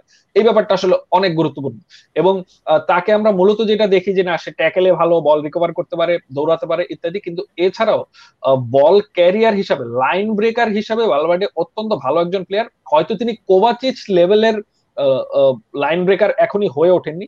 কিন্তু এই মৌসুমেও তিনি লাইন ব্রেকার হিসেবেও নিজের যেসব পারফরমেন্স দেখিয়েছেন সেই পারফরমেন্স আসলে অতুলনীয় ছিল। তো আমি মনে করি যে ভালভার্ডের একটা ভালো ফিউচার আমাদের রিয়াল মাদ্রিদে আছে। পরবর্তী কোশ্চেন হচ্ছে আমাদের রিয়াল মাদ্রিদের লেফট ব্যাক সিচুয়েশন নিয়ে। আমাদের লেফট ব্যাকও বেশ পরবর্তী সিজন যখন সের্জিও রেগুলন ফিরে আসছেন, তাকে হয়তো আমরা সেল করে দিচ্ছি, অথবা আবার লোনে পাঠাচ্ছি, এই বিষয়টা আমরা এখন নিশ্চিত না। কিন্তু আমাদের একটু ওভার ক্রাউডেড একটা লেফট ব্যাক সিচুয়েশন কিন্তু জিসান আছে। তো এখানে আমাদের প্রিয় মার্সেলো আছেন, চমৎকার খেলা মেন্ডি আছেন, এবং রেগুলন থাকছেন কি যাচ্ছেন পুরো ব্যাপারটা নিয়ে যদি তুমি একটু বলো। দেখো প্রথমে রেগুলেনের ব্যাপারে বলে নেই। I don't think he has a future with Real Madrid anymore at least যতদিন জিদান রিয়াল মাদ্রিদের কোচ আছেন ততদিন এই জিনিসটার পসিবিলিটি টেন্স টু জিরো এইটা অনেকের কাছে হার শোনাতে পারে কারণ আমি জানি যে he is very popular among supporters এবং উনি রিয়াল মাদ্রিদ একাডেমির প্রসপেক্ট সো আমাদের সবারই একটা সফট কর্নার আছে ওনার প্রতি। বাট জিদান যে ধরনের লেফট ব্যাক পছন্দ করেন বা যে ধরনের লেফট ব্যাক চান দলে সেই লেফট ব্যাকের চাহিদা আসলে আমরা প্রবাবলি রেগুলিয়ন থেকে পাবো না। অন্তত জিদান কোচ থাকা অবস্থায় পাবো না। বাট আমি কিন্তু এটা বলছি না যে he is a bad left back he is a very good left back a world class left back and can be asset for any team but Real মাদ্রিদের ওই যে ওভার ক্রাউডেড সিচুয়েশনের কারণে উনি আসলে এই সময় দলে জায়গা পাবেন না। আমি যদি ফ্লোরেন্তিনো পেরেজ হতাম অর রিয়াল মাদ্রিদ নিয়ে ফিফা খেলতাম তাহলে আমি যেটা করতাম ওনাকে আসলে আরেক মৌসুম লোনে পাঠাতাম কারণ মার্সেলোর ক্যারিয়ার আসলে শেষ হয়ে আসছে। মানে এটা বয়সগত কারণে না মার্সেলোর ফর্ম কিংবা মাঠের মুভমেন্ট এই বিষয়গুলো মোটামুটি স্পষ্ট। মানে ওনার শরীর উনি যে পরিমাণ পরিশ্রমী একজন খেলোয়াড় কিছু কিছু ল্যাটিন আমেরিকান খেলোয়াড়ের শরীর আগে ব্রেক করে এবং এটা অ্যাবনর্মাল কিছু না। So he's a legend himself কিন্তু ওনার জন্য আরও এক থেকে দেড় মৌসুম রিয়ালে ওনার সাপোর্ট দেওয়ার মতো অপশন রয়েছে এবং জিদানের ওল্ড গার্ডের পার্ট হিসাবে he is the only person যার কোনো ধরনের এজেন্ডা নাই রিয়ালে খেলার ব্যাপারে। ওনাকে যদি বলা হয় যে সারা মৌসুম তুমি বেঞ্চে বসে থাকবা I think he will do it মানে হাসতে হাসতে and with utmost passion he will support the team এখন এইটার সূত্র ধরে বলতে হয় যে সামনের মৌসুম আমাদের মূল লেফট ব্যাক হতে যাচ্ছেন মেন্ডি কিন্তু কিছু কিছু ক্ষেত্রে যেসব ক্ষেত্রে আমাদের আক্রমণের দিকে এমফাসিসটা বেশি দিতে হবে আমাদের মনে রাখতে হবে যে আমাদের রাইট উইং পজিশনটাতে কিন্তু এখনও পর্যন্ত স্ট্যাবিলিটি আসেনি। ভালভার্ড দি ইম্পর্টেন্ট আমাদের জন্য এই রাইট উইং এর কাভার হিসাবেও একই কারণে হ্যাজার্ড যেদিন একটু ভিতরে ঢুকে খেলতে চেষ্টা করবেন কিংবা হ্যাজার্ড যেদিন লেফট উইং থেকে পুরোপুরি সুবিধা করতে পারবেন না ওই দিন আমাদের মার্সেলোর সার্ভিসটাও দরকার হবে। কারণ Mendy with all his defensive solidity আক্রমণ ভাগে কোনোদিনও মার্সেলোর সমান পজিশনের একটা লেফট ব্যাক হওয়ার পসিবিলিটি খুবই কম এবং কারও জন্যই মানে ওয়ার্ল্ডের যে কোনো লেফট ব্যাকের জন্যই আসলে এই পটেনশিয়াল আমি কারোর মধ্যেই দেখি না এই মুহূর্তে। মার্সেলো এই সেন্সে এখন ইরিপ্লেসেবল কিন্তু মার্সেলো শারীরিক কারণেই আসলে মার্সেলোকে আপনারা সামনের মৌসুমে যদি মূল লেফট ব্যাক হিসাবে না দেখেন এটা তো অবাক হওয়ার কিছু নেই। এর কারণ আবার মেন্ডির পারফরমেন্সও কারণ মৌসুমের শেষ দিকে ওনার ডিফেন্সিভ সলিডিটির সাথে উনি অ্যাটাকিং যে কনসাসনেসটা যোগ করে ফেলেছেন যেটা নিয়ে মৌসুমের শুরুতে অনেকের কমপ্লেন ছিল হ্যাঁ এখন তাকে নিয়ে কোনো ধরনের কোশ্চেন তোলার আসলে উনি আর জায়গা রাখেননি। আটমোস্ট ফিজিক্যাল দলের ডিফেন্সের হোলগুলি বন্ধ করার ক্ষেত্রে অলমোস্ট একটা সেন্টার ব্যাকের মতো সলিড এরকম লেফট ব্যাক রিয়াল মাদ্রিদের ইতিহাসে অনেক দিন আসেনি এবং মেন্ডি যদি তার গ্রোথটা ধরে রাখতে পারেন তাহলে আমরা রবার্টো কার্লোস এবং মার্সেলের পরে আরও একজন ইন্টারন্যাশনাল মানের লেফট ব্যাক পেতে যাচ্ছি আর কি। এ ব্যাপারে আমার পার্সোনাল বেসিসে কোনো ধরনের সন্দেহ নাই আর কি। ধন্যবাদ ধন্যবাদ জিসান। আমাদের আরও কিছু কোশ্চেন এসেছে যে ব্রাহিম দিয়াজ এবং মারিয়ানো দিয়াজ কি জিদানের প্ল্যানে আছেন নাকি? এই বিষয়টা আসলে একটু কনভলিউটেড কারণ হচ্ছে আমি সবসময় বারবার এই কথাটা অনেক ধরনের আলোচনা, অনেক ধরনের লেখায় বলেছি যে রিয়াল মাদ্রিদের স্কোয়াড ম্যানেজমেন্টের শুধু রিয়াল মাদ্রিদ না, পুরো বিশ্বব্যাপী ইউরোপিয়ান ফুটবলের স্কোয়াড ম্যানেজমেন্টের যদি কোনো রোল মডেল সিজন থেকে থাকে, সেটা হচ্ছে রিয়াল মাদ্রিদের ষোলো সতেরো সিজন তো জিদান এখানে অ্যাকচুয়ালি সিজনের দ্বিতীয় হাফে লিটারালি তার মেইন টিমকে দুইটা টিম বানিয়ে খেলিয়েছেন এবং তিনি হচ্ছে লিগ চ্যাম্পিয়ন্স লিগ দুইটা বের করে এনেছিলেন। ওই রকম একটা অবস্থা প্লেয়ারদের অ্যাবান্ডেন্স চিন্তা করলে রিয়াল মাদ্রিদ এখন ওই সংখ্যক প্লেয়ার আছে। হয়তো মিডফিল্ডে আমরা একটু থিন কিন্তু ফরওয়ার্ড লাইনে বা ডিফেন্সে ম্যানেজ করে ওইভাবে খেলানোর মতো প্লেয়ার আছে। তো জিদান যদি সম্পূর্ণ ওই ধরনের একটা সম্পূর্ণ ওই ধরনের একটা মোডে চলে যান যে তিনি এরকম ভাগ করে খেলাবেন, সেখানে আমরা ব্রাহিম দিয়াসকে অবশ্যই দেওয়ার মতো সময় আছে এবং ব্রাহিম দিয়াজ একজন ট্যালেন্টেড খেলোয়াড়ও বটে, তাকে দেওয়ার মতো অপশন আছে। কিন্তু আমার মনে হয় যে লোনে চলে যাবেন রিয়াল মাদ্রিদের যে ধরনের প্লেয়াররা প্র্যাকটিক্যালি চিন্তা করলে ব্রাহিম দিয়াজের সম্ভাবনাটা সেখানে বেশি লোনে চলে যাওয়ার। কিন্তু তিনি, এবং অ্যাকচুয়ালি তাকে কিন্তু সিজনের মাঝখানে কিনে আনা হয়েছিল। কেন কিনে আনা হয়েছিল? কারণ তখন তিনি হঠাৎ করে অ্যাভেলেবেল ছিলেন। তো তার মধ্যে একজন technically talented player available available ছিলেন দেখে কিন্তু তখন রিয়াল মাদ্রিদ ম্যানেজমেন্ট কোনো একটা পার্টিকুলার তাকে টিমে ইন্টিগ্রেট করতে হবে, ওই কথা চিন্তা করে না। অ্যাকচুয়ালি তাকে লুফে নেওয়ার খাতিরেই হচ্ছে তাকে দলে টেনে নেওয়া। এবং জিদান তাকে পছন্দ করেন। আসলে একটা ম্যানেজার একজন প্লেয়ারকে পছন্দ করা এবং তাকে ওই পরিমাণ গেম টাইম দেওয়া দুইটা জিনিস কিন্তু সবসময় রিলেটেড না। আমরা এই, আমাদের লালিগা চ্যাম্পিয়ন হওয়ার পর ট্রফি সেলিব্রেশন আসলে দেখেছি যে জিদান এবং ব্রাহিম দিয়াজের মধ্যে সম্পর্কটা বেশ ভালো। মারিয়ানো দিয়াজের ব্যাপারটা আরও একটু কনফিউজিং কারণ হচ্ছে মারিয়ানো দিয়াজ আসলে তিনি তার স্যালারিটা খুব একটা কম না, বছরে পাঁচ সাত মিলিয়ন ইউরোর মতো। এবং এই স্যালারিতে অন্য কোনো দল তাকে নিতে রাজি এটা একটা ব্যাপার। আরেকটা ব্যাপার হচ্ছে, তিনি আসলে একেবারে রিয়াল মাদ্রিদের থার্ড ফোর্থ স্ট্রাইকার হিসেবেও বসে থাকতে সম্পূর্ণ রাজি। মানে তার কোনো সমস্যা নেই। তো আমার মনে হয়, জিদান কিন্তু তাকে সিজনের লালিগায় সবচেয়ে বড় যে ম্যাচ ওই ম্যাচে তিনি দুই মিনিটের জন্য নেমে হচ্ছে বার্সেলোনাকে অনেকটা মানে বার্নাবুতে যে বার্সেলোনা লালিগায় সবসময় উড়ন্ত ফর্মে থাকে, তাদেরকে মাটিতে নামিয়ে এনেছেন মারিয়ানো দিয়াস। তো এই মাঝে মাঝে একজন ফিজিক্যাল স্ট্রাইকারের একজন অনেক বেশি ড্রিভেন স্ট্রাইকারের দরকার মাঠে হতে পারে। আমি সবসময় চাই যে সব ভালো প্লেয়ারই রিয়াল মাদ্রিদে থাক, তারা বেঞ্চে বসে থাকলেও রিয়াল মাদ্রিদে থাকুক। আমি এটা ব্যক্তিগতভাবে চাই। কিন্তু আমার মনে হয় যে রিয়াল মাদ্রিদের এই এখন ফাইন্যান্সিয়াল যে অবস্থা, কিছুটা ফান্ড রেজ করার দরকার আছে। তো এই ফান্ড রেজ করার প্রয়োজনে যেই ধরনের প্লেয়ার গুলোকে অফলোড করার ব্যাপারে চিন্তা করা হবে সবার আগে আমার মনে হয় মারিয়ানো দিয়াস ওই তালিকাটায় সবার উপরের দিকেই থাকবেন। কিন্তু এখানে আমি একটু ডিফার করি তোমার সাথে একটা ব্যাপারে। সেটা হচ্ছে যে আমাদের কিন্তু একটা তিন নাম্বার স্ট্রাইকারের দরকার আছে এটা আমি ব্যক্তিগতভাবে খুব স্ট্রংলি মনে করি। কারণ বেনজামা ইনজুরিতে পড়ছেন না আমরা বিষয়টাকে আসলে ইগনোর করে যাচ্ছি। বেনজামা যে পরিমাণ ম্যাচ খেলছেন তেত্রিশ বছর বয়সী বেনজামা যদি কোনো একটা জায়গায় পাঁচটা ম্যাচ মিস করে বসেন আমাদের কিন্তু দুইটা স্ট্রাইকার অবশ্যই লাগবে। যে ফরমেশনই আমরা খেলি না কেন। আর মারিয়ানো ডিয়াজের যেটা আমার কাছে সবচেয়ে পজিটিভ লাগে আমরা তাকে সাত নাম্বার জার্সি দিয়ে সেটা আবার নিয়ে নিয়েছি। তারপর তাকে দলের সেকেন্ড স্ট্রাইকার হিসেবে কিনে এনে তাকে থার্ড স্ট্রাইকার রেলিগেট করা হয়েছে। কিন্তু এখনও পর্যন্ত যাকে যদি দুই মিনিট সময় দেওয়া হয় এটা আটমোস্ট প্যাশন নিয়ে উনি দুই মিনিট সার্ভ করেন। এবং মানে যেমন আমাদের অনেক কস্টলি প্লেয়ার আছেন যাদের আসলে মাঠে কম সময় দিলে তাদের খেলার অ্যাটিটিউড ওটা রিফ্লেক্ট করে যে আমাকে কম টাইম দেওয়া হচ্ছে I am not happy but Mariano ডিয়াসকে দেখলে মনে হচ্ছে দুই মিনিট দিচ্ছেন he will like enjoy the two minute he has to the fullest এবং that's how he plays his football he works very hard in training এবং এই জিনিসগুলো কিন্তু একজন প্লেয়ারের জন্য খুব মানে একটা ভালো সাইন আর কি। বেতন বেতনের জন্য যদি অফলোড করতেই হয় আসলে অ্যাটিটিউডের সমস্যা আছে এরকম প্লেয়ারদেরকে অফলোড করার ব্যাপারে খুব জোরে সোরে কথাবার্তা চলছে এবং তাদেরকে কাট প্রাইস দিলেও অনেক ক্ষেত্রে অফলোড করার কিছু তোমারও কিন্তু শোনা যাচ্ছে। তো ফান্ড রেজ করতে গেলে আমাদের কিন্তু এখন এরকম অবস্থা না যে লাইক ফান্ড রেজ না করলে দল চলছে না। আমাদের দলে কিন্তু সব জায়গায় যথেষ্ট পরিমাণ প্লেয়ার আছে। সো যারা দলে থাকতে চান না শুধুমাত্র তাদেরকে অফলোড করে দিলেই কিন্তু দুইজন এরকম খেলোয়াড়কে অফলোড করলে আসলে আরেকজন খেলোয়াড় কেনার অর্থ করি আমাদের হাতে কিন্তু চলে আসে। এবং এটা জন্য কিন্তু আমাদের দলীয় স্টেবিলিটির কোনো ক্ষতি হয় না বরং দলীয় স্টেবিলিটির উন্নতি হয়। সো আমাদের আমার মনে হয় যে দলের জন্য নিবেদিত প্রাণ খেলোয়াড় যিনি বেঞ্চে দলের জন্য বসে থাকবেন দুই মিনিট দলের জন্য যান প্রাণ দিয়ে লড়বেন বড় ম্যাচে গোল করে পরের ম্যাচে সংবাদ সম্মেলনে এসে বলবেন না যে আসলে আমাকে খেলানো উচিত।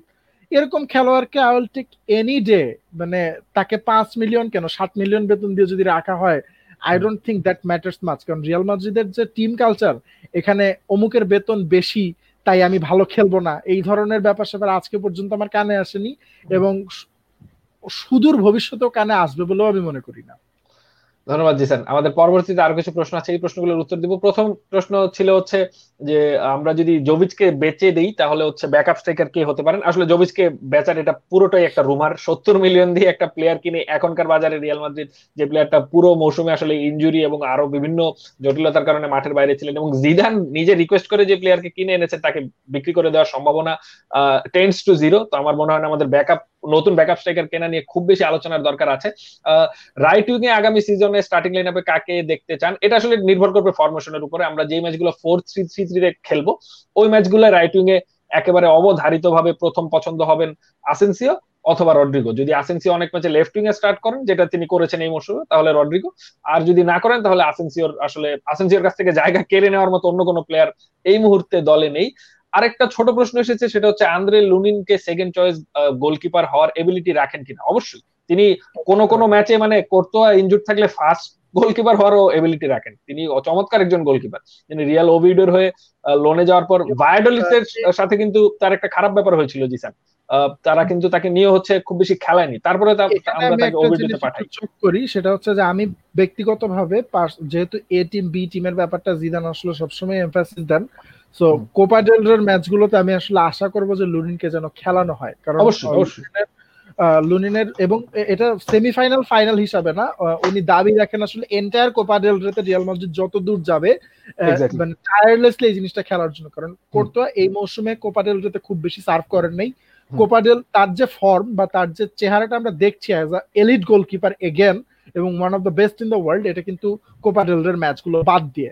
সো উনাকেও একটা নির্দিষ্ট ম্যাচ রেস্ট দিতে হবে বা ওনাকেও একটা নির্দিষ্ট পরিমাণ ম্যাচ কম খেলিয়ে এই ফর্মটা মেনটেন করতে হবে এবং বাকি যে সব উইন্ডো আসবে লিগের তুলনামূলক কম গুরুত্বপূর্ণ তিনটা ম্যাচ কিংবা পাঁচটা ম্যাচ এবং কোপাডেল রে এই পুরোটা যদি আগামী দুই, তিন মৌসুম লোনিন সার্ভ করেন, অবশ্যই লুনিন রিয়াল মাদ্রিদের ফার্স্ট গোলকিপার হওয়ার দাবিদার হতে পারেন বলে আমি বিশ্বাস করি। Is a very good goalkeeper চমৎকার। আমরা, আমাদের আলোচনার একদম শেষ দিকে চলে এসেছি জিসান আমরা, আমার মনে হয় এখন একটু তুমি আর আমি যদি ওপেনলি ওডেগার্ডের ব্যাপারটা নিয়ে ডিসকাস করে আমাদের আজকের এপিসোডটা শেষ করি। সেটা হচ্ছে ওডেগার্ড কিন্তু রিয়াল মাদ্রিদের পনেরো বছরের মার্কি সাইনিং ছিল, বলা যায়। তাকে যখন পনেরো বছরে কিনে আনা হয় এবং like he fits the bill of a galactico সে প্রথম যখন রিয়াল মাদ্রিদের হয়ে মাঠে পা রাখে, সেটা সে ক্রিস্টিয়ানো রোনাল্ডোকে সাবস্টিটিউট করে মাঠে পা রাখে। এবং সেটা হচ্ছে কালো আঞ্চলত্তির অধীনে শেষ ম্যাচটি যেটি ছিল, আমি যদি সঠিকভাবে মনে করতে পারি, সেই ম্যাচেই হচ্ছে একচল্লিশ নাম্বার জার্সি পরে ওডেগার ক্রিস্টিয়ানো রোনাল্ডোকে সাবস্টিটিউট আউট করে হচ্ছে তিনি মাঠে নামেন। এখানে আমি আলোচনা যাওয়ার আগে একজন প্রশ্ন করেছেন ম্যানচেস্টার সিটির বিপক্ষে বেস্ট ইলেভেন কি হতে পারে? এটা আমরা একটা আলাদা পডকাস্টে অবশ্যই কভার করব ম্যানচেস্টার সিটির ম্যাচের আগে। আশা করি দর্শকরা সেই পডকাস্টে জয়েন করবেন। সেই পডকাস্টে আমরা বিস্তারিত ম্যানচেস্টার সিটির ম্যাচের যে ট্যাকটিক্স এবং প্রথম একাদশ সেগুলো আলোচনা করব। তো এই প্রশ্নটা সেই সময়ের জন্য তুলে রাখলাম। ওডেগার্ডের আলোচনায় আবার ফিরে আসছি, জিসান। তো সেই খেলোয়াড়কে আমরা নেদারল্যান্ডে পাঠালাম। নেদারল্যান্ডে তিনি আলাদা দুইটা যে লোন স্পেল কাটিয়ে লালিগায় ফিরলেন এবং লালিগায় ফিরে কিন্তু তিনি একেবারে তাক লাগিয়ে দিলেন। তার যে খেলার ধরন, তার পার্টিকুলারলি ফাইনাল থার্ডে তার যে ভিশন আমার মনে হয় এই মৌসুমে লালিগায় বেস্ট এসিস্টটা ওই বেনজেমার ব্যাক হিলটাকে যদি আমরা বাদ দিই তাহলে হয়তো বেস্ট এসিস্টটা ওয়ার জাবালের একটা গোলে এই আমাদের ওডেগার্ডিরই ছিল। কিন্তু এই ধরনের এবং তার বয়স, তিনি দুই সালে রিয়াল মাদ্রিদে পনেরো বছর বয়সে এসেছেন এবং এতদিন খেলে ফেলার পরে অ্যাকচুয়ালি বিভিন্ন দলে রিয়াল সোসিয়েদাদেও এক মৌসুম খেলে ফেলার পরে তার বয়স এখন মাত্র বিশ। তো এই ধরনের একটা ইয়াং প্লেয়ারকে রিয়াল মাদ্রিদের মতো ক্লাব থেকে নিয়ে রিয়াল সোসিয়েদাদ কিন্তু তাদের সুবিধাটা পুরোপুরি পেয়েছে। তারা ইউরোপা লিগের একটা স্পটও পেয়ে গেছে। কিন্তু তিনি হাঁটুর যে ইঞ্জুরিটা পড়েছেন, এই ইঞ্জুরিটা একটা লং লাস্টিং ইঞ্জুরি এই ইঞ্জুরিটা আক্রান্ত হওয়ার পর কোন প্লেয়ার অ্যাকচুয়ালি কখনোই আর পুরোপুরি হিল করেন না। এটাকে সবসময় টোন ডাউন করে ইঞ্জুরিটা ম্যানেজ করে খেলোয়াড়দের খেলতে হয়। দুই বিশ্বকাপের সময় ক্রিস্টিয়ানো রোনাল্ডো এই ইঞ্জুরিটায় পড়েছিলেন। যদিও তিনি ক্রিস্টিয়ানো রোনাল্ডো এই ইঞ্জুরি অবশ্য হিসাব করলে দেখা যাবে যে হয়তো তার পরবর্তী দুই বছর তিনি তার আগের দুই বছর থেকে বেশি গোল দিয়েছেন। রোনাল্ডো একটা অ্যানোমালি আমরা রোনাল্ডোর আলোচনা এখানে নাই আনি। তো এই ইয়াং একটা প্লেয়ারের ইঞ্জুরিটা রিয়াল সোসিয়াদার কিন্তু খুব বাজেভাবে ম্যানেজ করেছে বলে আমি মনে করি। এই ইঞ্জুরি ম্যানেজমেন্টটাই তোমার অভিমতটা জানতে চাই। দেখো আসলে মানে ইঞ্জুরি নিয়ে রিয়াল মাদ্রিদ সমর্থক হিসেবে কথা বলাটা আসলে মনে হয় একটা পর্যায়ে একটু হিপোক্রেসি হয়ে যায় আর কি। কারণ। আমাদের দলের নিজেদের ইনজুরি ম্যানেজমেন্ট কতটা ভালো এটা নিয়েও আসলে আমরা নিজেরাই অনেক সময় কোশ্চেন তুলে ফেলি। ইঞ্জুরি ম্যানেজমেন্ট ভালো হলেও ওই ফিটনেস মেনটেন করার ইস্যুটা যতটা জোরের সাথে দেখা হয়। ইঞ্জুরি থেকে ফেরত আসা একটা প্লেয়ারকে যে সাথে সাথে ওইভাবে খাটানো যায় না এই হ্যাঁ। ব্যাপারটা মনে হয় আমাদের ফিটনেস টিম একটু হলেও ইগনোর করে আর কি। তবে মানে জিদানের রেইনের একটা বড় জিনিস হচ্ছে যে উনি উনাকে যেমনই দেখা যাক না কেন ফিটনেসের ব্যাপারে কিন্তু প্রত্যেক প্লেয়ারকে একশোতে একশো না পেলে উনি ওই প্লেয়ারকে কনসিডারই করেন না। এখন হাঁটুর ইঞ্জুরিতে পড়াটা আসলেই একটা খুবই খারাপ নিউজ আমাদের জন্য। কিন্তু দেখো মানে রিয়াল মাদ্রিদের একটা ইনভেস্টমেন্ট আছে ওডেগার্ডের পিছনে এবং আমরা এত বছর ধরে ওয়েট করে আছি যে he will come good on his promise and he is মানে এটা কিন্তু একদিক থেকে রেফার করে যে আমরা রোনালদোকে অ্যানোমালি বলি বা যাই বলি he is an elite player as well Odegaard himself is an elite player as well এর সাথে যদি আমরা সময়ের চেঞ্জটা চিন্তা করি দুই হাজার এক সালে ইঞ্জুরি যেভাবে ম্যানেজ করা হতো দুই হাজার বিশ সালে কিন্তু ইঞ্জুরি এভাবে ম্যানেজ করা হয় না। এখন দলগুলি কোন ইঞ্জুরির ইমপ্লিকেশন কি, কোন ইঞ্জুরি কীভাবে ম্যানেজ করতে হবে এবং এই ধরনের একজন অ্যাসেটের ইঞ্জুরিকে কীভাবে মিনিমাইজ করা যাবে, এই ব্যাপারে রিয়াল মাদ্রিদের যদি মাথা ব্যথা থাক, না থাকে, তাহলে ওটা একটা ভুল মুভ কিন্তু অবশ্যই থাকবে বলে আমি আশা করি। আর ওডেগার্ড যদি আরও এক মৌসুম রিয়াল সোসিয়েদাদের থেকে যান, তাহলে রিয়াল সোসিয়েদাদ আসলে যেটা করেছে বেসিক্যালি নিজেদের পায়ে নিজেরাই গুড়াল মেরেছে, কারণ তাদের মিডফিল্ডের তাদের মিডফিল্ডে এই ধরনের ক্রিয়েটিভ প্লেয়ার কিন্তু আর নেই। আর আমি যে এই মৌসুমে তার হিট ম্যাপটা দেখছিলাম উনি রাইট সাইড ঘেসে যে একটা বিশাল এরিয়া কাভার করে খেলেন তাকে আসলে শুধুমাত্র একজন সেন্টার মিডফিল্ডার বলা যায় না একজন রাইট মিডফিল্ডারের ব্যাকআপ হিসাবে উনি কিন্তু বেশ ভালো একটা সার্ভিস প্রোভাইড করেন। তার সাথে সাথে যোগ করতে হবে তার লং শট নেয়ার ক্ষমতা এবং লুকা মদ্রিচের যেসব ক্যারেক্টারিস্টিক্স আছে মোটামুটি তো এখন এই ধরনের একজন খেলোয়াড়কে স্পেশালি যখন লুকা মদ্রিচের বয়স পঁয়ত্রিশ উনি উনি নিজেই বলছেন যে আর এক মৌসুম পরে উনার আসলে মানে কন্ট্রাক্ট অফার না করলে উনি রিটায়ারও করে ফেলতে পারেন। এরকম কথাবার্তার আভাসও দিয়ে ফেলেছেন। তো এই অবস্থায় আসলে আমার জন্য খুবই ক্রুশিয়াল ওডেগার্ডকে সেফ রাখা। সো রিয়াল মাদ্রিদ সামনের মৌসুমে যদি তাকে সোসিয়েদাদে ফেরত যেতে দেয়ও সেক্ষেত্রেও তাকে যেন এই ব্যাপারে সাবধান করা হয় এবং রিয়াল সোসিয়েদাদকে আলাদা করে সাবধান করা হয় এটা আমি আশা করব আর কি। আর লং টার্ম ইনজুরিতে আসলে মিডফিল্ডাররা তুলনামূলক কম ভোগেন কারণ মিডফিল্ডারদের উপরে আসলে স্কোরিং এক্সপেকটেশনটা ওই পরিমাণ থাকে না। আর যেহেতু সেন্ট্রাল মিডফিল্ডার খেলোয়াড় তো ওনার জন্য মানে পেসটা প্রবাবলি কখনোই ওনার জন্য ড্রাইভিং ফ্যাক্টর ছিল না কখনো হবেও না। Even even though he is আর মানে প্লেয়ার যার ডিসেন্ট অ্যামাউন্ট অফ পেস আছে ফর আ সেন্টার মিডফিল্ডার এবং এই কারণে উনি রাইট মিডেও কিন্তু কাভারটা দিতে পারেন। সো মানে ভয়াবহ ডাইনামিক প্লেয়ার তো। হয়তো টেন পার্সেন্ট ডিক্রিজ আমরা দেখব বাট আমি আশা করব যে ওটা আমরা কখনো ফিল করব না। জাস্ট মনে মনে কোন এক কোনায় রয়ে যাবে Odegaard could be ten percent better than this but ten percent better না হলেও আসলে তেমন কিছু যায় আসে না। আর কি if he becomes a Real Madrid player regular Real Madrid player and win trophies for us তাহলে আমার মনে হয় যে জিনিসটা ইজ অল ওকে আর রিয়াল সোসিয়েদাতে ব্যাক করার ব্যাপারে আমি আসলে ব্যক্তিগতভাবে মনে করি যে ওডেগার্ড এতদিন ধৈর্য ধরেছেন, এতগুলো উন্নতির জায়গা দেখিয়েছেন লা লিগা অবশেষে নিয়মিত হয়েছেন। এখন সামনে একটা মৌসুম, উনি পুরো মৌসুমে দলের নেতৃস্থানীয় খেলোয়াড় হিসাবে, একটা দলের নেতৃস্থানীয় খেলোয়াড় হিসাবে যদি খেলে আসেন, একটা অপরিহার্য খেলোয়াড় হিসাবে খেলে আসেন রিয়াল মাদ্রিদে তো ট্রানজিশনটা আরও সিমলেস হওয়ার একটা পটেনশিয়াল আছে। সো আমি তো রিয়াল মাদ্রিদ সাপোর্টার হিসেবে এটার একশো পার্সেন্ট ফায়দা নিতে চাইব। এখন রিয়াল সোসিয়াদার জিনিসটাকে সামনের মৌসুমে যেন এই ক্যালাসনেসটা না দেখায় জাস্ট এটা এনশিওর করাটা হবে আমার মনে হয় আমাদের দায়িত্ব আর কি। এক্স্যাক্টলি এবং আমি তো তুমি জানো যে আমি ব্যক্তিগতভাবে আমাদের মেডিকেল টিম এবং ফিটনেস টিমের উপর কতটা ক্ষুব্ধ ছিলাম এই পুরো মৌসুম জুড়ে। এবং আমি অ্যাকচুয়ালি এটা আমার আমার নিজের কথার সাথে নিজের কথাটা একটু কন্ট্রাডিক্টিং হয়ে যাবে, একটু আগে যেটা বললাম সেটা সাপেক্ষে। কারণ হচ্ছে, দেখো রিয়াল সোসিয়েদাদ কিন্তু সেলিং ক্লাব ওরা সবসময় ইয়াং ট্যালেন্ট নার্চার করে এবং ইয়াং ট্যালেন্ট সেল করে।